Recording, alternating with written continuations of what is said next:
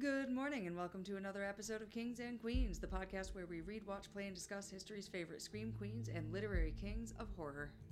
I am your host, Nat, and this week we are diving into chapter 9 of Stephen King's Holly.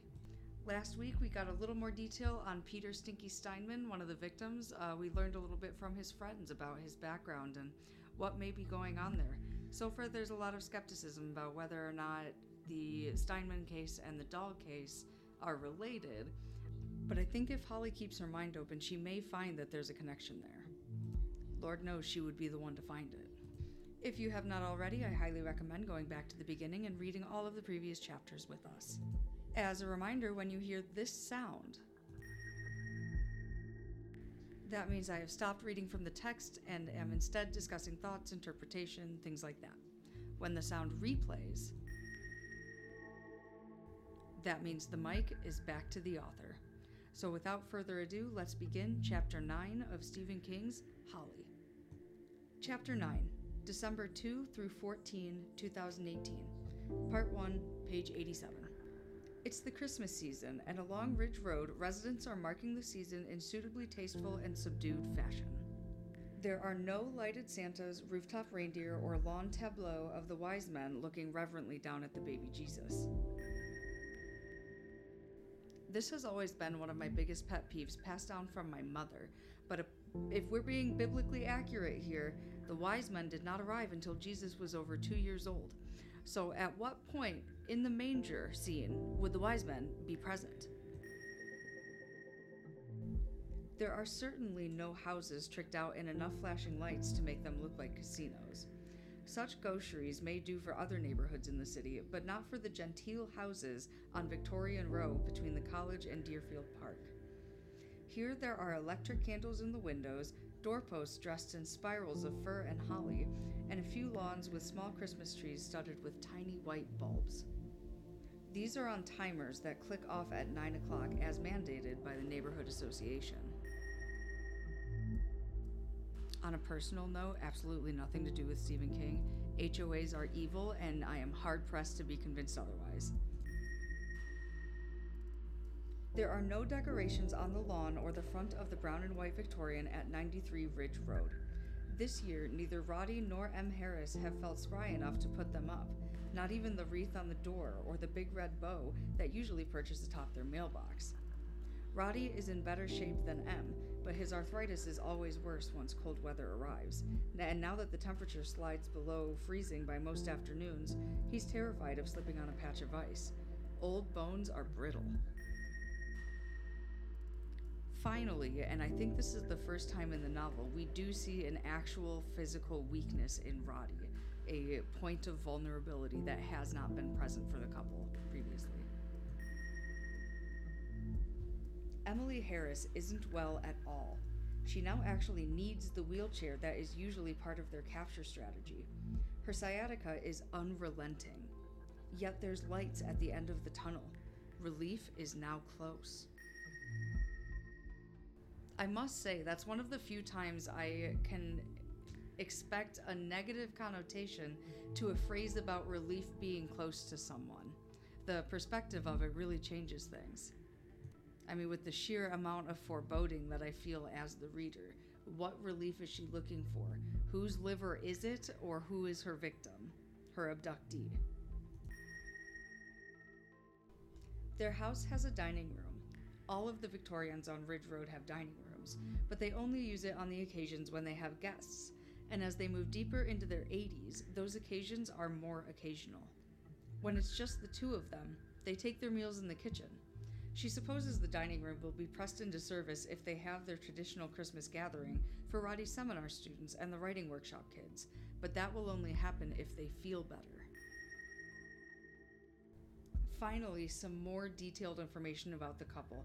I'll be honest, I did not expect them to be deep into their 80s at this point, um, which makes their plan of attack, their way of capturing people, all the smarter because it requires fairly little physical effort on their end.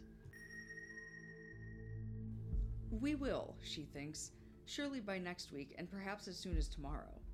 She's had no appetite. The constant pain has taken that, but the aroma coming from the oven causes the smallest pang of hunger in her stomach. It's wonderful to feel that. Hunger is a sign of health. A shame the Kraslow girl was too stupid to know that. The Steinman boy certainly had no such problem. Once he got past his initial distaste, he ate like, well, like the growing boy he was. Oh, barf. Okay, there's so much to unpack, even in this one paragraph. Hunger is a sign of health. That seems to be a key focus for Em and Roddy is focusing on health, vitality, potentially immortality. I really can't tell yet. Um, and then she immediately follows it with a shame the Kraslow girl was too stupid to know that, you know, hunger is a sign of health. Does that imply that Ellen? Oh wait, nope. We know that Ellen Kraslow is dead. Roddy shot her in the chest. That was one of the more brutal and I think out of the ordinary killings for the Harrises. Extenuating circumstances, I suppose. And then when she talks about the Steinman boy, the growing boy that he is or was, obviously was implies that he is no longer with us, but the growing boy, was he under 18? When we think about the the teens that he was with, are we talking like a middle school boy? Sickening. And the variability in the subjects is interesting. The kitchen nook is humble, but Roddy has dressed the drum table overlooking the backyard with the good linen tablecloth and set two places with the Wedgwood china, the Luxian wine glasses, and their good silver. Everything sparkles. Em only wishes she felt well enough to enjoy it. How dare these folks feel pity for themselves after doing everything that they've been doing for an unknown amount of time. She is in her best day dress. She struggled to put it on, but managed. When Roddy comes in with the carafe, he's wearing his best suit. She notes rather sadly that it bags on him a little. They have both lost weight, which is, she reminds herself, better than gaining it. You don't have to be a doctor to know that fat people rarely get old. You only had to look at the few colleagues of similar ages they still have. Some will be at their Christmas party on the 23rd, supposing they are well enough to have it. Roddy bends and gives her a kiss on the temple. How are you, my love? Well enough, she says, and presses his hand, but lightly because of his arthritis. Dinner in a jiff, he says. In the meantime, let's have some of this. He pours into their wine glasses from the carafe, being careful not to spill. Half a glass for him, half a glass for her. They raise them in gnarled hands that were once, back when Richard Nixon was president, young and supple. They touched the rims, producing a charming little chime. To health, he says. To health, she agrees. This does appear to be kind of an unhealthy obsession with good health, which sounds stupid to say out loud, but if we're looking at a couple in their 80s with several comorbidities that not only make their life painful, but will age them and, and take their life a couple years earlier than if they did not have those diseases, it's unrealistic. Thank you, Trax. Their eyes meet over the glasses, his blue, hers bluer, and then drink. The first sip makes her shudder, as it always does. It's the salty taste underlying the clarity of the Mondavi 2012. Then she drinks down the rest, welcoming the heat in her cheeks and fingers, even in her toes. The surge of vitality, faint like hunger pangs, but undeniable, is even more welcome. A spot more? Is there enough? More than enough. Then I will, just a little. He pours again. They drink. This time, Em barely notices the salty undertaste. Are you hungry, dear one? I actually am, she says, just a little bit. Then let Chef Rodney finish up and serve out. Save room for dessert. He drops her a wink and she can't help but laugh. The old rogue. The broccoli and carrot mix is steaming. The potatoes, mashed, easier on old teeth, are in the warmer. Roddy melts butter in a skillet. He always uses far too much, but neither of them is going to die young then tilts in the plate of chopped onions and gets them frying. See, now this is so confusing to me because they can both acknowledge that they are old, just plain and simple fact. They are elderly. And yet, they then acknowledge that they use too many fattening things or too much of a volume of fattening things like butter, claiming that not dying young is an excuse to do such behavior. So they won't cut down on butter for their health, but they absolutely will kidnap and kill people and feed their livers to other kidnapped people. Somebody make this make sense. The smell is heavenly, and this time her pang of hunger is stronger. As he stirs the onions, turning them so they are first transparent and then just slightly browned, he sings Pretty Little Angel Eyes, a song from the way back when. She remembers record hops when she was in high school, the boys in sports coats and the girls in dresses. She remembers doing the shake to Dee Dee Sharp, the Bristol Stomp to the Dovells, the Watusi to Cannibal and the Headhunters, a name that would be considered very politically incorrect today, she thinks. For how frivolously this woman incorporates slurs, both racial and otherwise, into her daily vocabulary, it's hysterical that she's judging a song for the name of the band that would now be considered politically incorrect. The hypocrisy would be laughable if it wasn't so plausible. Roddy takes their plates to the counter and serves out veg, potatoes, and from the oven the pièce de résistance, a three pound roast done to a turn. He shows it to her, simmering in its juices and a few herbs which are special to Roddy, and she applauds. He carves the liver into slices, dresses them with fried onions, and brings the plates to the table. Now Em finds herself not just hungry, but ravenous. Eek, they are eating the livers of their victims, as well as feeding it to other victims. Slash, she did mention that purchasing liver, it was an obscene price when they were complaining about it earlier, so potentially the victims are just the source of liver for them, but they use cheap store bought stuff when testing their subjects. I also know it seems nitpicky to call out each and every little detail that King throws in here, but he is notorious for teeny tiny, very subtle Easter egg, Easter eggs within his universe, mm-hmm. within the horror universe that he has created. So I'm curious about what these herbs are that are particularly special to Roddy. It could mean mm-hmm. something. They eat at first without talking much, but as their bellies fill and they slow down, they mm-hmm. speak, as they often do, of the old days and those who have either died or moved on. The list grows longer every year. Again, we're really highlighting the struggles of getting older without acknowledging the fact that they are older. I think they also don't want to acknowledge their own mortality. They don't want to admit that they will join that list at some point. More? he asks. They have eaten a good portion of the roast, but there's still plenty left. I couldn't, she says. Oh my goodness, Rodney, you've outdone yourself this time. Have a little more wine, he says, and pours. We'll save dessert for later. That show you like is on at 9. Haunted case files, she says. That's the one. How bad is your sciatica, dear one? I think a little better, but I'll let you clean up and do the dishes if you don't mind. I'd like to go through the rest of those writing samples. I don't mind at all. The one who cooks must be the one who cleans, my grandmother used to say. Are you finding anything worthwhile? Em wrinkles her nose. Two or three prosaists who aren't downright terrible, but that's damning with faint praise, wouldn't you say? Roddy laughs. Very faint.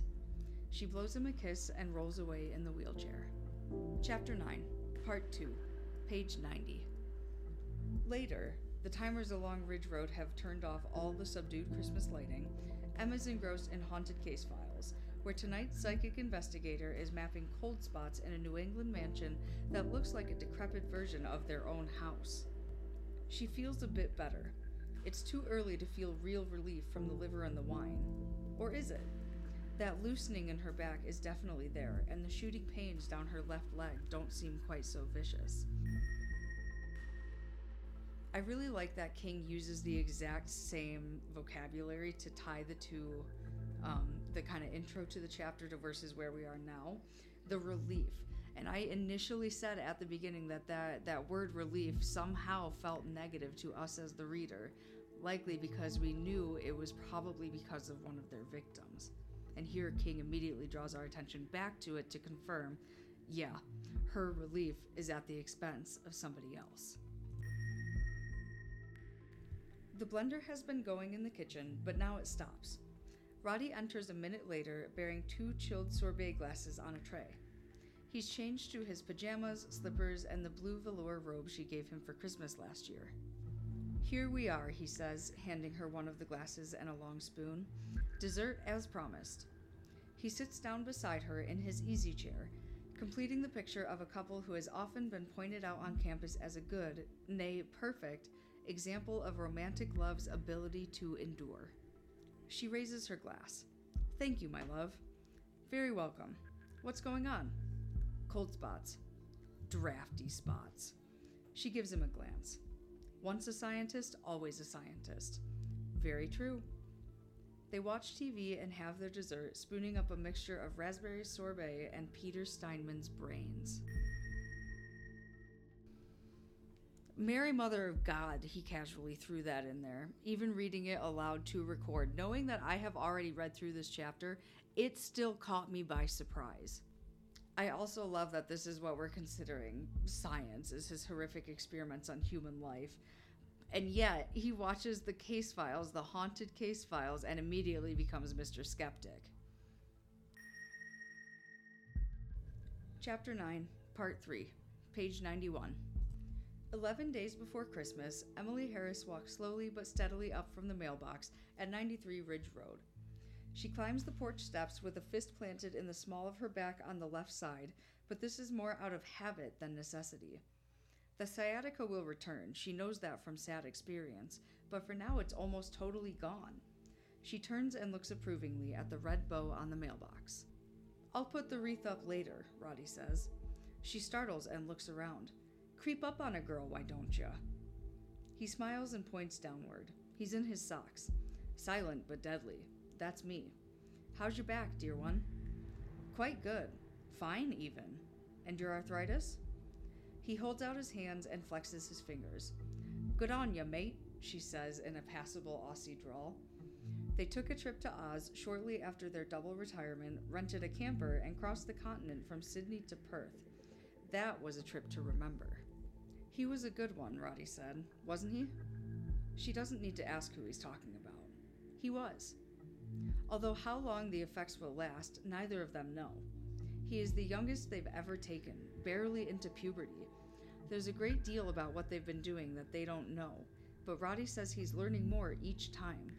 Also, and to state the obvious, survival is the prime directive. And here I really have to ask, as the reader, as a character in the story, is it obvious? Is it that obvious that survival is the directive for a couple in their 80s with comorbidities?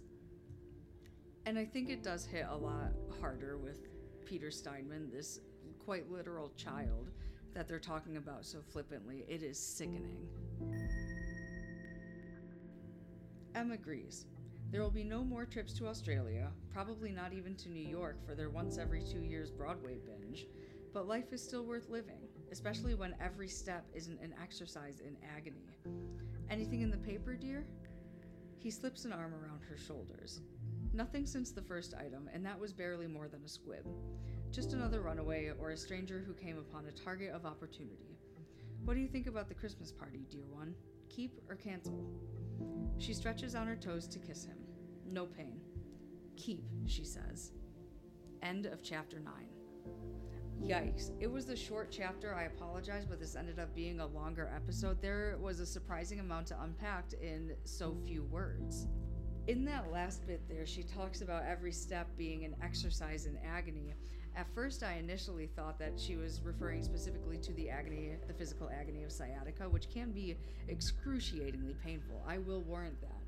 However, now, reading through it again, I do wonder if she is describing instead the agony of aging, something that, to non deluded folks, is inescapable. Now, I know storyline hopping is not everybody's favorite way to take in literature, but I love the way that King bounces back and forth to give us bits and pieces here and there of each aspect of the story as we try to figure it out ourselves as the reader as well. Thank you so much for joining me. I love having you guys here with me to go through this. Uh, don't forget to like and subscribe, and just remember, it's all a bunch of hocus pocus. See you next week.